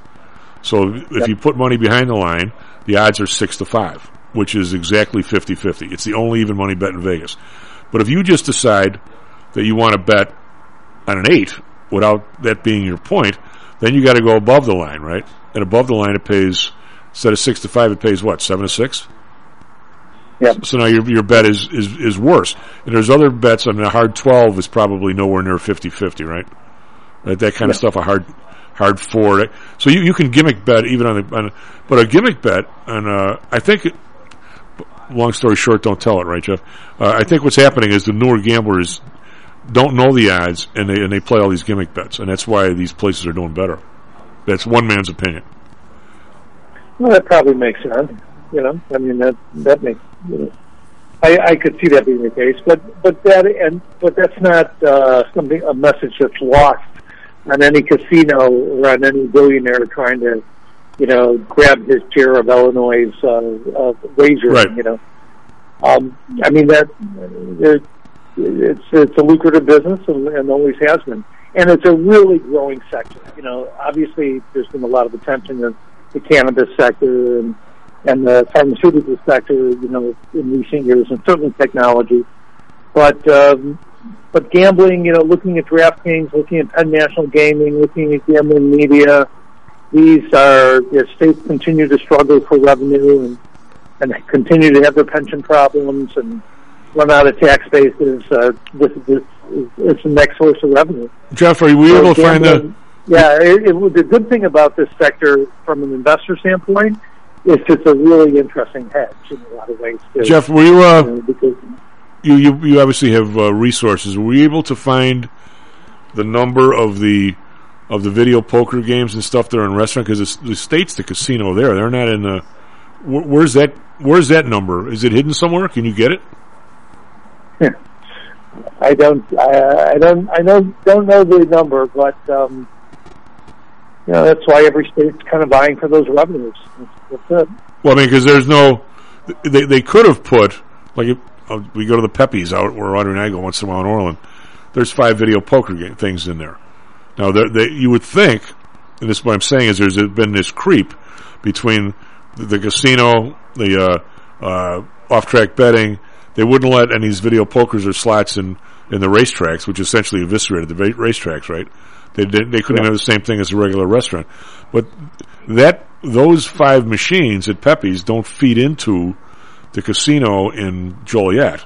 I think they feed right to the state. So the state is essentially the casino for those things. It's not Pepe's. I mean, they're not paying out five thousand bucks should somebody win. I think those go right to the state, and Pepe's gets a fee for how much goes in there. They get a cut.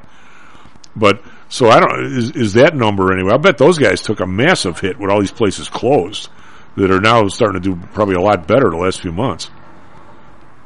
Because how could you how could you play in Pepe's if you couldn't walk into Pepe's? Right. So I mean, that, I wonder. I wonder what the state's number is. I bet it's really growing in the last six months. Just saying. Don't know that. I know that uh, Las Vegas is um, is on fire right now. They're having what appears. Uh, the last thing I heard, I think they they were set to have one of their best years in ten years in the last ten years.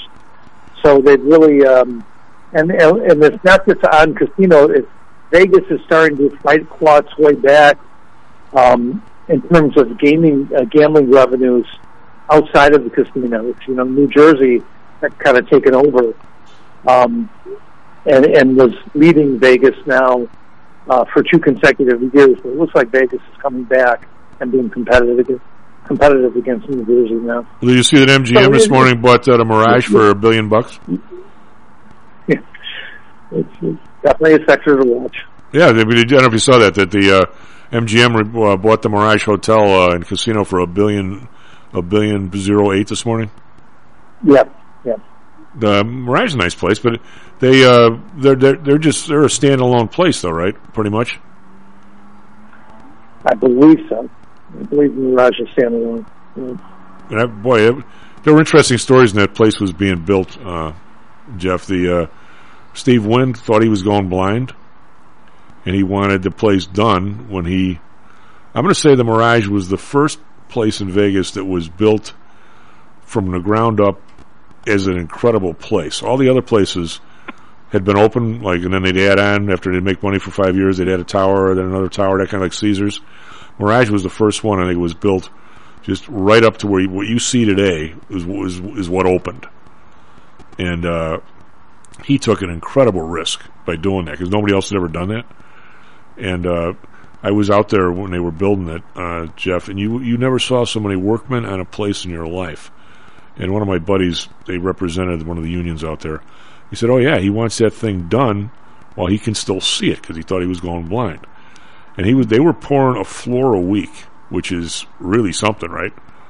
Uh, And uh, they opened that thing in record time, and the people in Vegas were stunned because going into it, he knew his nut was a million dollars a day.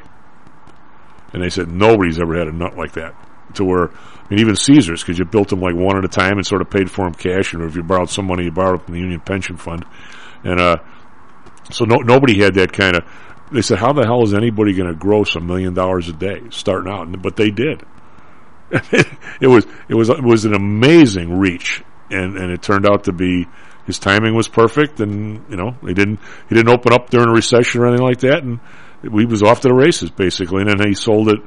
Uh, he sold the whole operation, that and the Treasure Island and the other stuff. What year was the Mirage open? Eighty nine, I believe. Okay, somewhere because. I I I I used to go to Vegas several times a year, and then I haven't since COVID. But uh, I feel like I've stayed at the Mirage and the Mandalay Bay probably more than any of the other hotels I've stayed at for whatever reason. I'm just there all the time, and it's still Mirage, the Mirage for being 30 years old is still a pretty great hotel. Yeah, it's yeah. still very clean. Uh, they have a good sports book. They have some good restaurants in there.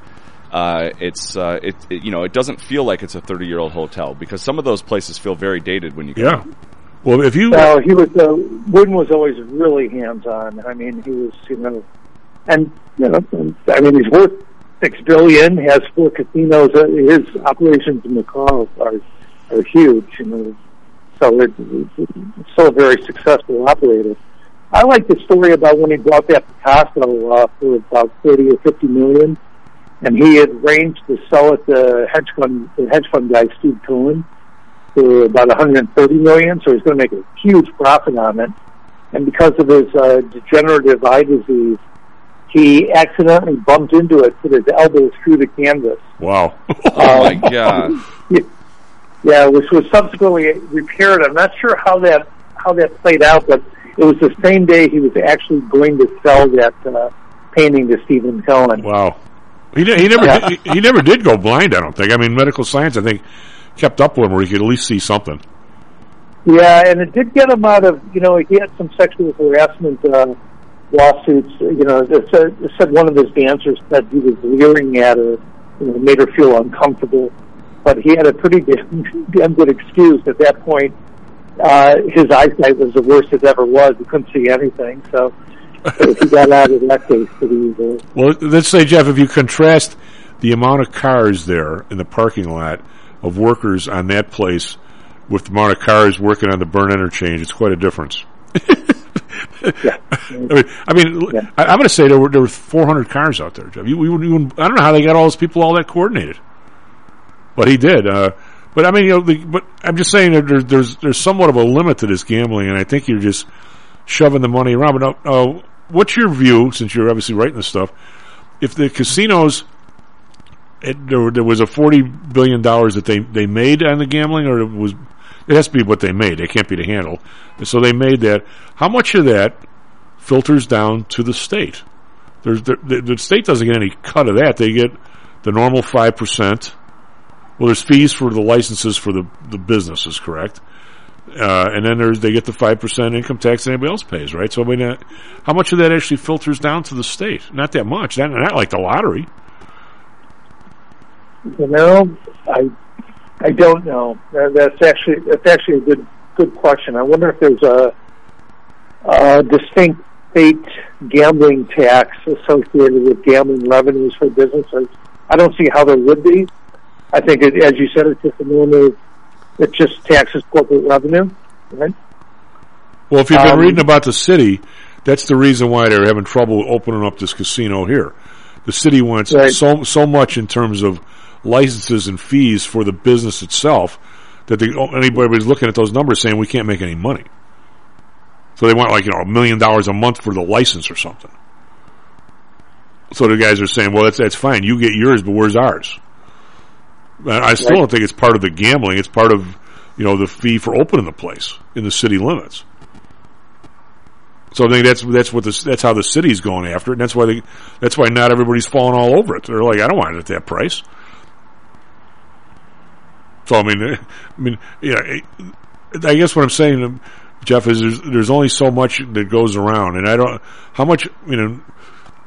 I mean, the the, the, the Joseph family. If you guys enjoy gambling, you're a, a rational guy. What what's the most of your salary you're going to gamble on?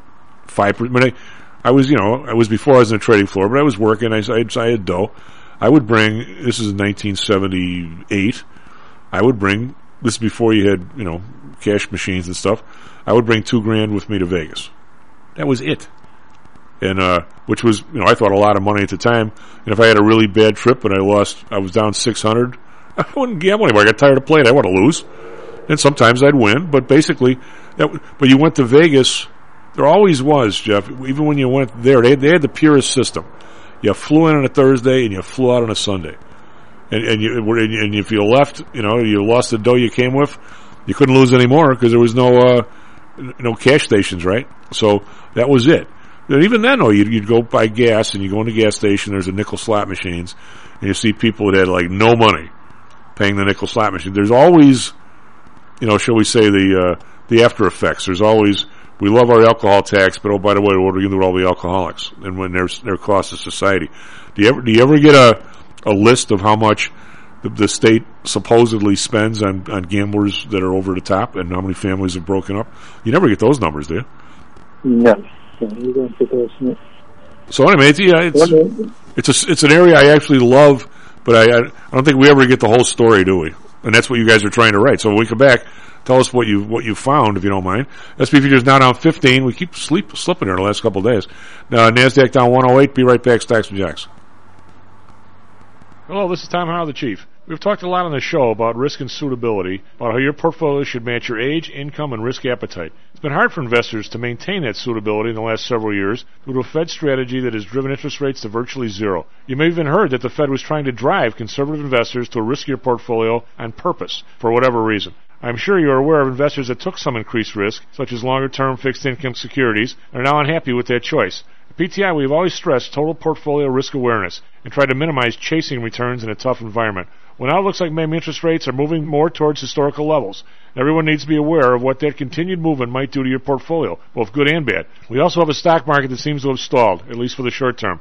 I think it's time for everyone to take a serious look at their goals, their risks, and their portfolios. Do they match? If not, we can help. We have a signature protected index program. We have ways to hedge against interest risk. We can make that portfolio right for you again. Go to PTIsecurities.com or call us right now. The market can change very rapidly. That's PTIsecurities.com. How much confidence do you have that your investments will make you wealthy? Do you truly know the odds? Welcome to Luckbox, the control freak's guide to life, money, and probability. Luckbox shows you how to gauge the likelihood of success before you commit to an investment or any other decision. And Luckbox is free for one year at luckboxmagazine.com slash jocks. Each new issue dives deep into the current investing climate, separates the signal from the noise with relevant trade ideas, and equips you with cutting-edge tactics you don't already know. Luckbox is the essential magazine for proactive investors who are hell-bent on pursuing life, luxury, and happiness through sports, fitness, travel, food, spirits, music, and a whole lot more. Smart investors don't bet on possibilities, they play the probabilities. Luckbox is $7.99 on newsstands, but you can subscribe for 10 free digital issues at luckboxmagazine.com slash jocks. Don't rely on luck. Get Luckbox at luckboxmagazine.com slash jocks. Hi, I'm Audrey Johnson, an owner of Home Source Realty and a frequent contributor to Stocks and Jocks. If you're nervous about the stock market and considering diversification or are looking for a rate of return way better than your banks, consider adding rental properties to your portfolio. Whether it's a condo, single family, or multi-unit building, I can help you select a property that meets your financial needs. Call or text me at 708-349 3456. That's 708 349 3456. Or visit my website at myhomesourcerealty.com. That's myhomesourcerealty.com. Stocks, jocks, Stocks and jocks. stocks and You are out of control. Here, right now, right here, right now, right now.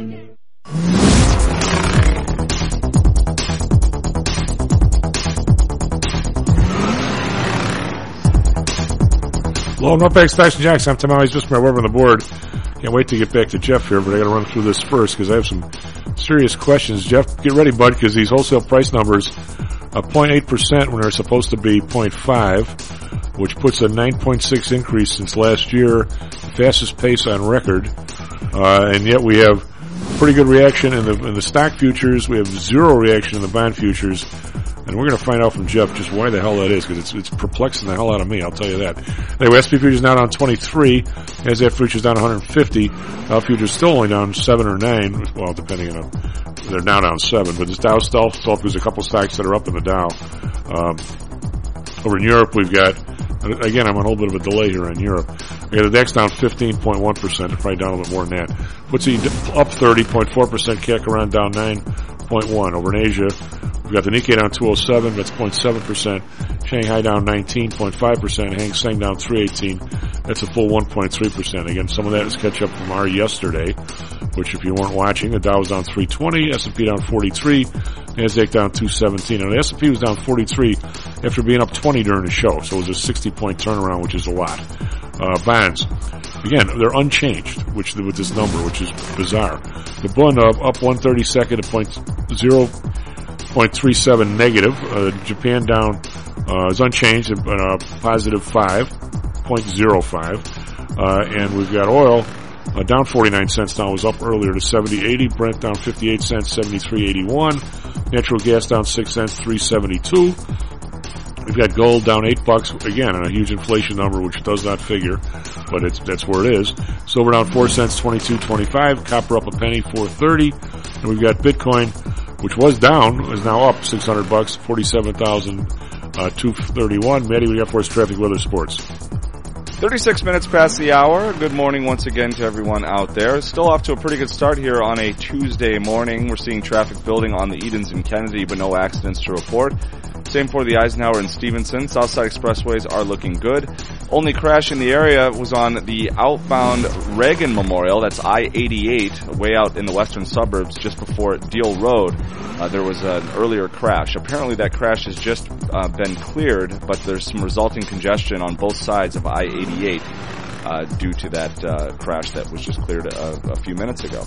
Everything else looking good out there. Weather today, another beautiful day for mid-December. Partly cloudy skies, a high of 50 degrees. Right now it's crystal clear and 44 degrees downtown.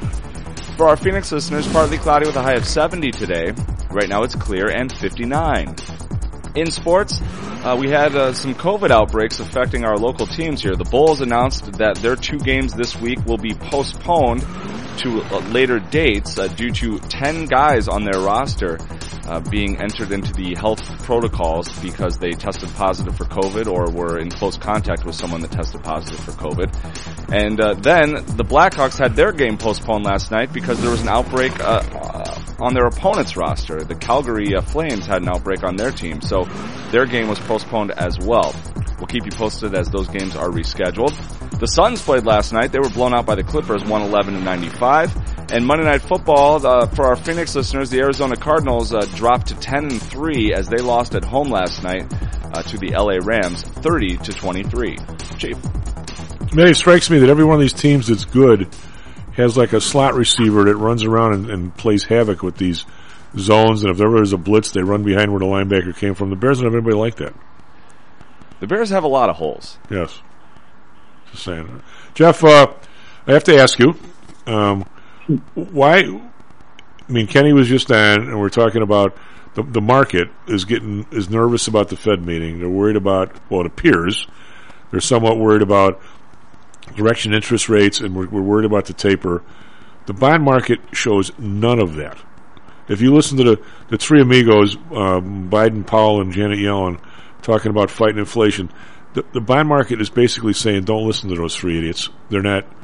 It, it, it hasn't moved a smidge, even this morning. Is with this number, which is huge out of PPI.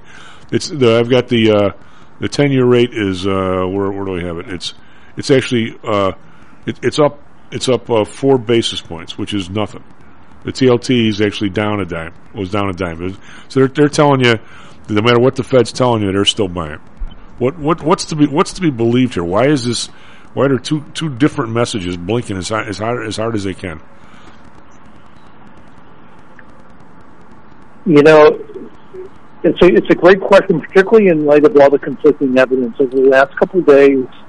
Um, in the last 72 hours, you've seen record high producer price and and consumer price index numbers coming out of India, Germany, Turkey, and Japan. Um, all double digit increases, all of them, and really big numbers that uh, you know the Fed's got to be aware of. So the lack of any kind of policy or or the markets even taking note of that is really beyond me. You know, particularly because like you know, Turkey just reported a twenty percent plus you know wholesale price number increase. Germany has a just look a fifty something year record on on wholesale prices. So the evidence of, of global inflation, and not you know, and obviously we have you know the, the evidence of domestic inflation is clear. It, it it just is shocking that the market's not following suit. You know, I, so short answer is I, I can't can't explain it. You would expect you would expect to see more of a market reacting than what we're seeing right now. Well, I, I think Jeff, the the the answer, un- unfortunately, because I mean, you and I are absolutely on the same page in terms of what we're seeing, and it's not just us. I mean, my brother Dan, I don't know if you were on uh, well last week. Uh, we, were, we were talking a little bit about the world price index, and he likes to chart the world price of cereal, and when it gets over essentially five bucks a day, which is what most of the world can afford for food, it usually is is matched by some sort of insurrection and stuff. So you got to be careful with that too. We don't seem to care about that either. The last time it was this high is when we had the Arab Spring and everything else. All those revolts usually are economic based, right? I mean, not always, but uh, but I mean, how how is it? I mean, take take Europe for instance. At least our interest rate is is one and a half. They're still negative now. But if you and I would look at the market, if we if we if we parachuted in from uh, you know the fourth moon of Alpha, Centauri and wanted to trade today, the first thing you would do, looking at these numbers, is you'd call PTI, you'd call somewhere, Tasty Trade, someplace, and you'd say, short me these friggin' bonds. What, what's the matter with you idiots? I mean, they, they, these rates are going up, and yet they're not.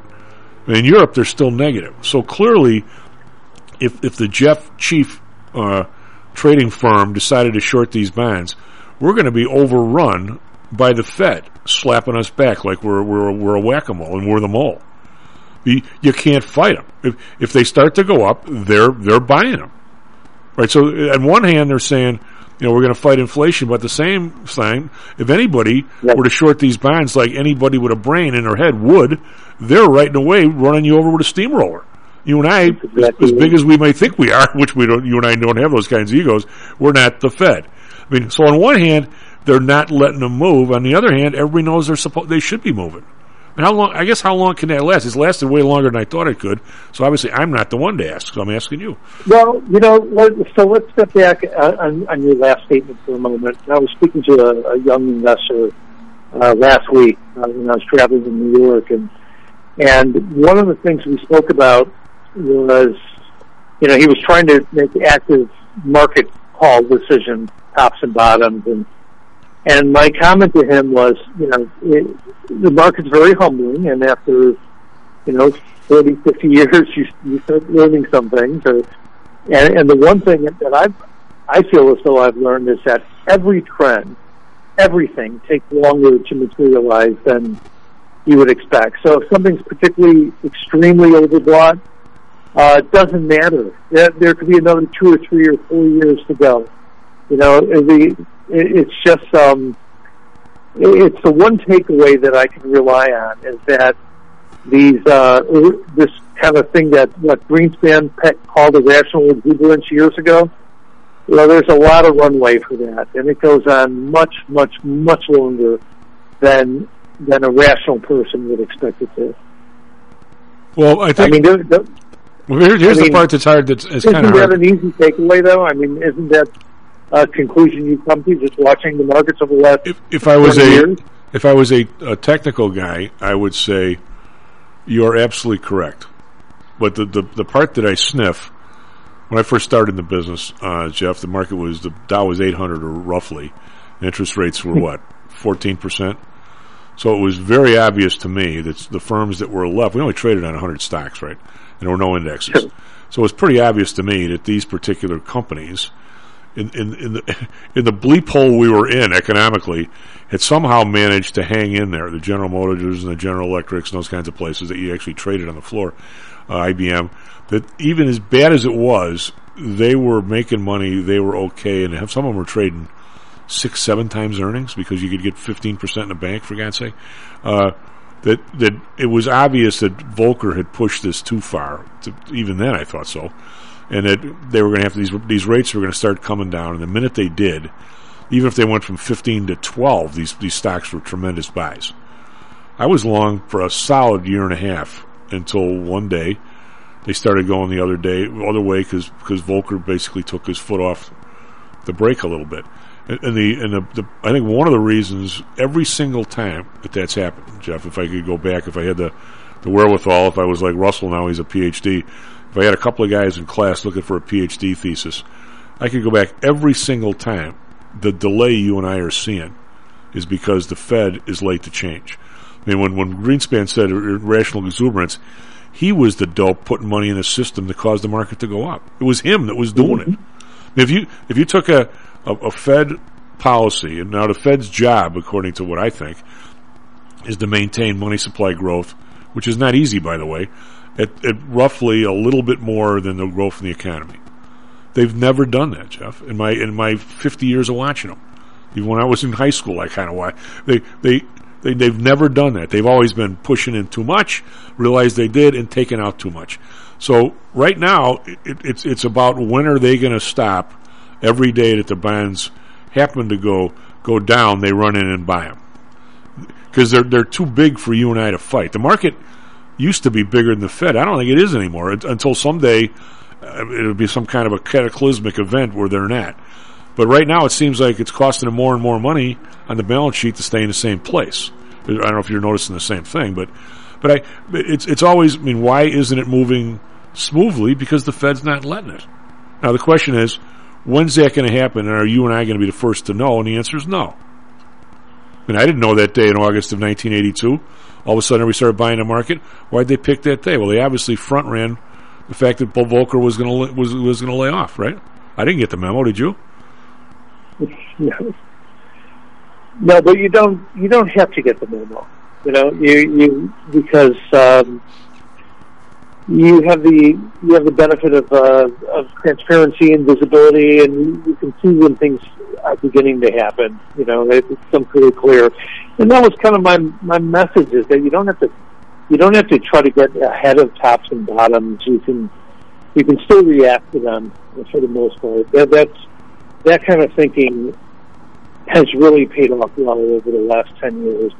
And, and stop trying to forecast. So, for example, we were working on our, our annual forecasting issue, but it's very tongue in cheek. We realize that, you know, the faulty of forecasting in the first place, and that um, you really don't need to, uh, as much as just be ready and willing to react more than anything.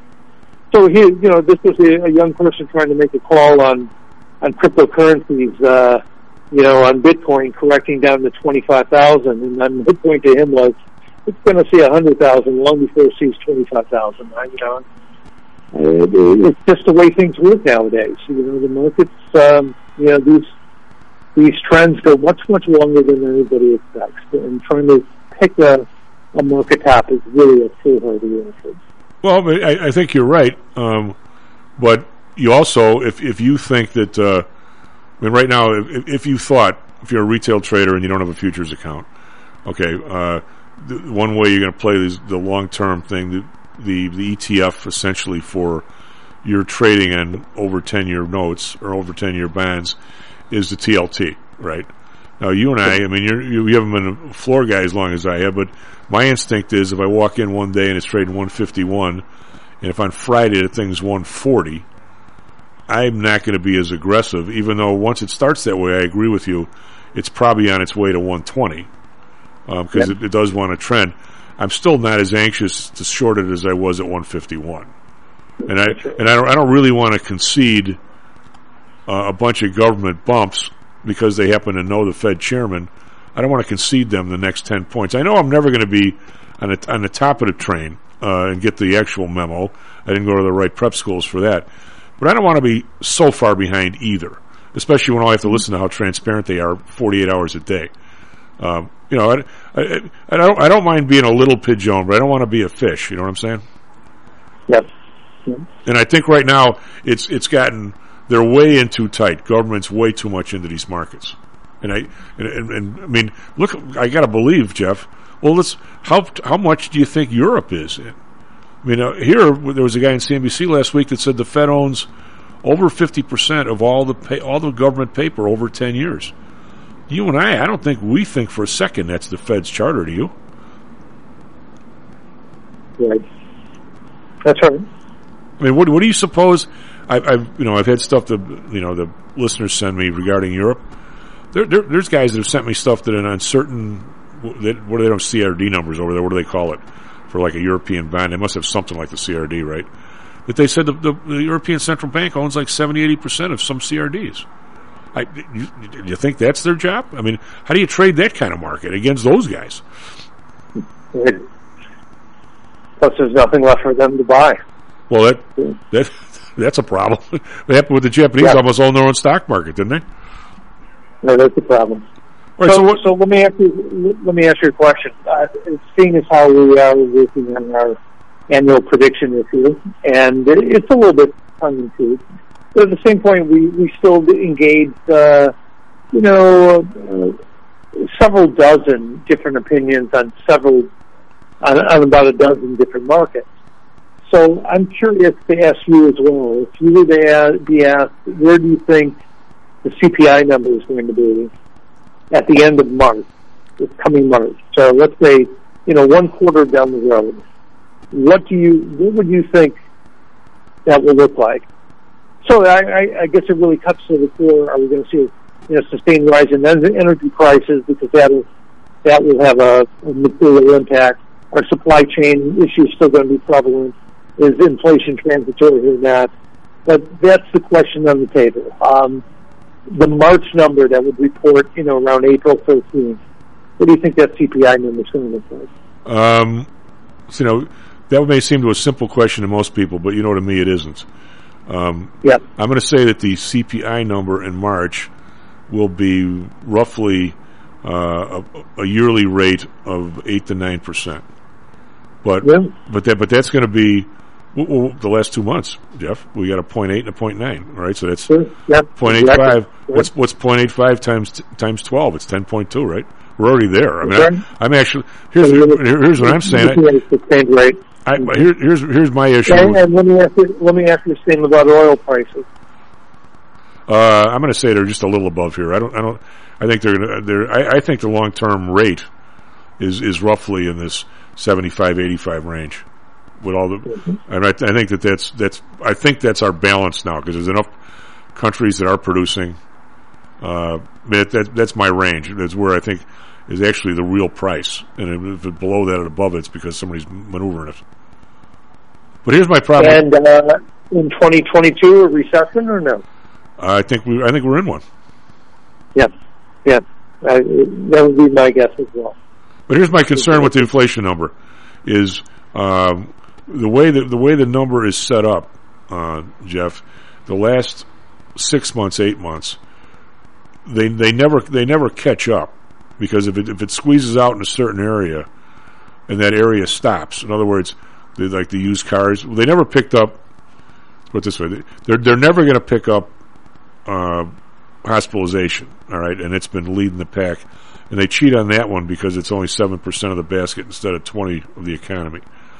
But if you notice last year, one of the biggest bugaboos is I just saw two or three different studies in the last three four weeks and you correct me if I'm wrong, virtually everybody has rent prices up 10 to 11 percent from last year. Correct?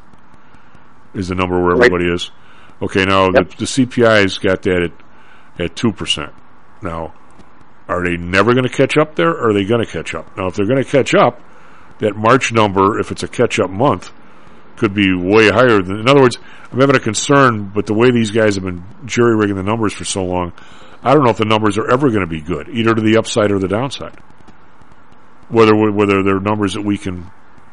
I, I would say this: if, you gave me the job of putting in an escalation clause for somebody who's building houses over the next ten years, I wouldn't use a CPI. Would you? No, of course. Not. I have no idea what to use. I mean, I, I, I, Right. I had real trouble. But when I was doing that for Pullman back in the day, I at least trusted the number. That if the CPI was up 10%, the cost of us building the railroad car were up roughly 10%. I, I never thought that number would be 2% and our number would be 10. I mean, I maybe I was just young and believed this stuff, but everybody at least believed the numbers back then. I don't believe these at all. So, in other words, if these guys decide they're going to catch up with hospitalization and, and rent, the number in March could be 20%. Yet I don't think that'd be right either for March, do you? No, but I think uh, high single digits is is the right number. Yeah. Yeah. But it, but it start, but at high single digits starts to compound on itself pretty quick. That, that's right. Yeah. yeah. Exactly, which we're starting to see right now over the last two or three months. Yeah. Well, before before I run out of time with you, I'm curious because we benchmarked all of our readers. There's a at luckboxmagazine.com. There's a very active uh, prediction survey right now from our readers, and we've gotten thousands of responses from it, and more or less kind of creating a, a benchmark of active investors and what their forecasts are. But we had some fun things on it too. So I'm curious, uh, Matt, particularly for you. Uh, three questions: World Cup, who wins? Interesting. Yeah, I I, we've got World Cup, the NCAA championship, and of course the Super Bowl. I'm, I'm curious as to, and the Super, uh, the NCAA was a, a pretty aggressive competition between Purdue and Gonzaga um, among their readers. Uh, what's your call on that? Sure. Uh, World Cup, I'll throw just a guess out there because I don't follow it that closely, but I'll say France. Um, I think they're they're always good, and, and I watched them recently, and I think it was the uh, uh, the Europe uh, Championships was it last you know, six months ago, and they didn't win it, but uh, they had a good showing. Uh, NCAA, uh, I don't like Gonzaga this year. I do like Purdue. Uh, but um, the best team I've seen this year is Baylor, and uh, Baylor won it last year, and it's rare that someone repeats. But I'll uh, I'll be an outlier and I'll say Baylor. Uh, Ooh, good one. Super Super Bowl um, is is interesting. It's it's very interesting because I really I don't like anyone in the AFC at all, and then the NFC. You know, the Cardinals were the best team. They got beat last night. The Packers are, are really good.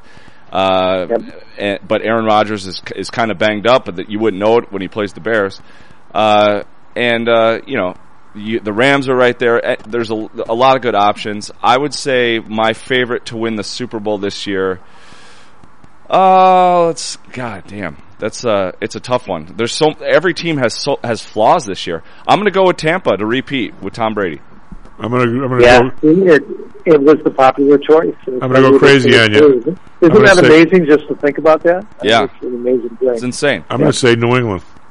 New England, I think they're- I think New England is is now the favorite to win the AFC, it, which is insane. They started off two and four. They have a rookie quarterback, uh, Right. and yet now they haven't lost since. I think they're nine and four now, and uh, they're them and Kansas City are uh, are tied for the number one spot in the AFC.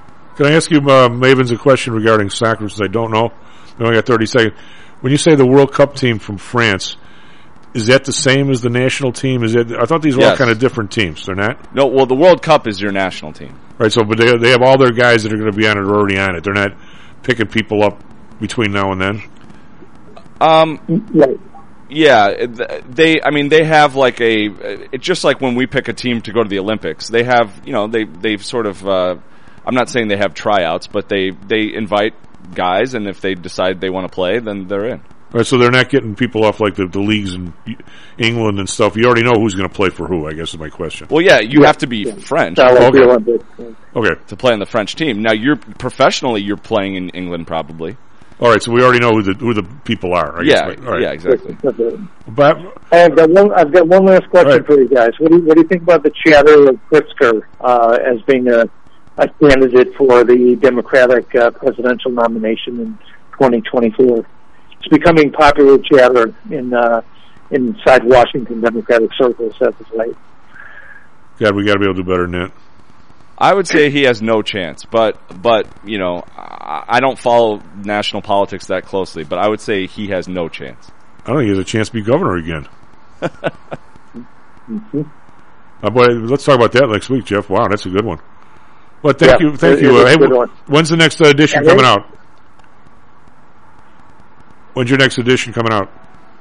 Oh, uh, we go to print on Friday, so that uh, let's say in about two weeks Right, we'll have the next latest Luckbox. You can get it for free at getluckbox.com. All right, bud. We'll talk about more about that next week. SP futures, wow, down 30 now. NASDAQ futures down 173. We're leaking. Back tomorrow, Stocks and Jocks. What do we learn, Palmer? I don't know, sir. I don't know either. I guess we learned not to do it again. Stocks and Jocks is brought to you by PTI Securities and Futures. Go to PTIsecurities.com. PTI Pro Direct. Trade for as low as a penny per share and a dollar per option contract. Learn more at PTIProDirect.com. Nadex. Offering an intuitive way to trade the financial markets. Visit Nadex.com. Home Source Realty. Call Audrey Johnson at 708-349-3456. Hamzei Analytics. Listen to Fari Hamzei every other Thursday and visit HamzeiAnalytics.com. ChiroMed. Back or neck pain? Schedule a complimentary consultation by calling 708-403-2727. DAX Research. Tune in for David Andelman's technical analysis on Mondays and Thursdays and call 1-800-821-4968.